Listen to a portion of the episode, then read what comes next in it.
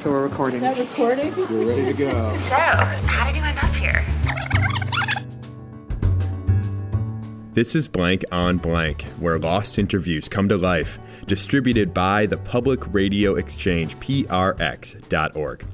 I'm David Gerlach, and for most interviews, journalists come ready with a list of questions to ask. But sometimes it's best to just let the subject talk and tell the story. Hello? Hi, uh, David Sedaris, please. This him? Hi, this is Gabe Bullard with uh, WFPL in Louisville. Hello. Okay, I'll go ahead and uh, start. On. Could you say a couple things while I make sure everything's uh, sounding good? Oh, okay. Well, I am in Los Angeles, and I am ironing a pair of pants. And then I think I'm going to sew a button on a shirt. Oh, all right. But I think I'll save the button for the next interview because um, it's not on the radio.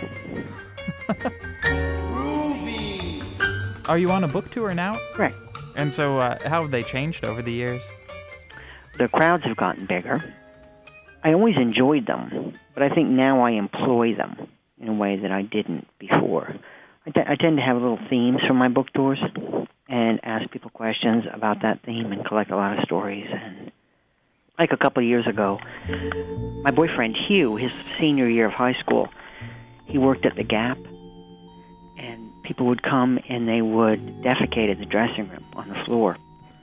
So I thought that was just, you know, his gap, but it turns out it happens in all stores in America, all of them. So that was the theme of my book tour, and people told me stories that just curled my hair. So the theme of this tour is breast milk. what stories have you heard so far?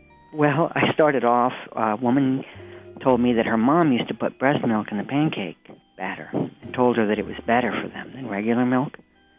And then I met a woman who put her own breast milk in her coffee. And then I met a woman who was buying champagne glasses at a yard sale. And she said to the person selling them, she said, You know, I'd buy these if you had something to put in them. And the woman said, Well, I'm nursing, so just give me a minute.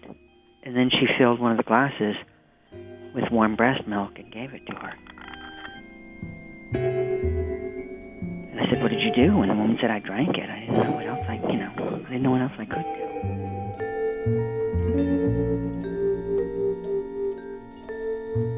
So, and then a couple of days ago, when I was on tour, a woman came up and asked me to sign a container of breast milk, a little plastic jar, and I asked if I could smell it. She took the lid off, and she said, "We both know where this is going." And I said, "Yeah, we do." So I tasted milk.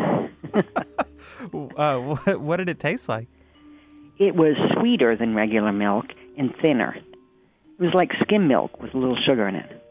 Huh. I don't need to have any more. You know, I just I just had that bit, but I'd never tasted it before, and I thought, well, I mean, someone's offering. How often is someone going to offer? So I thought, okay, I'll taste it. One year, I um I had a tip jar on my book tour because everyone else has a tip jar. So I thought, well, where's mine? So I put it on the uh, on the signing table, and I made um, four thousand dollars. And I didn't do it every night, but that was the theme of that tour, money. But I can't do it again because I started hating people who didn't tip me.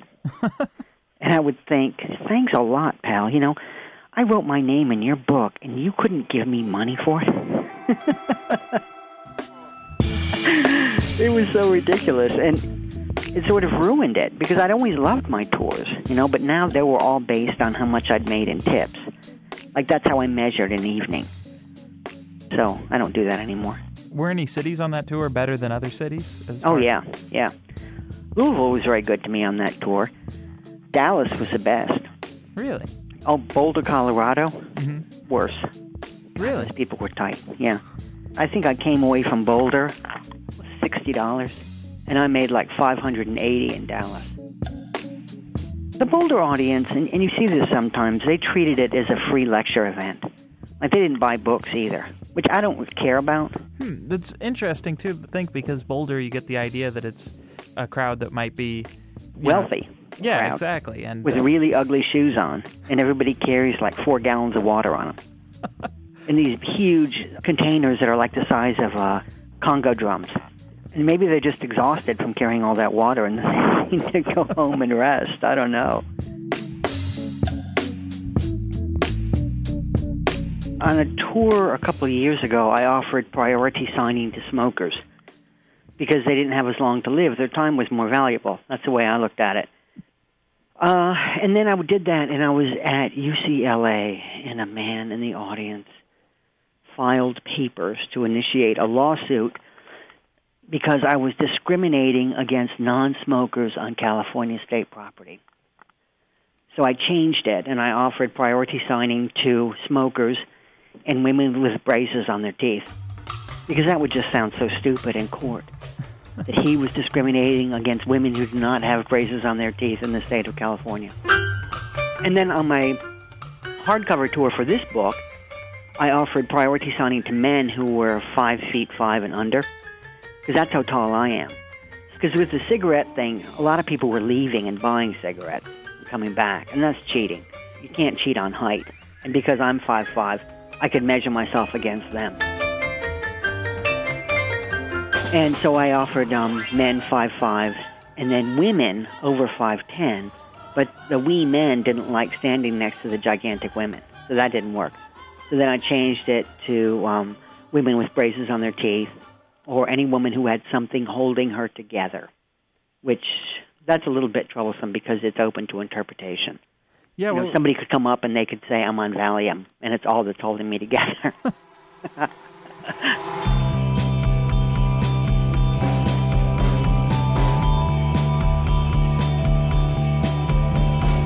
Many thanks to Gabe Bullard for bringing us this interview from 2009.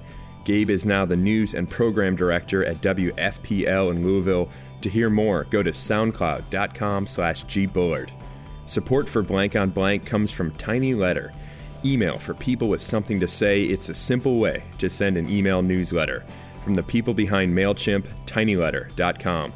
Amy Drozdowska produced this Blank on Blank with me. Our sound logo comes to us from Jeffrey Allen Jones. And for all the journalists listening, we want to hear your lost interviews. So drop us a line to interviews at blankonblank.org. Blank on Blank is distributed by the Public Radio Exchange, prx.org. I'm David Gerlach. Keep listening.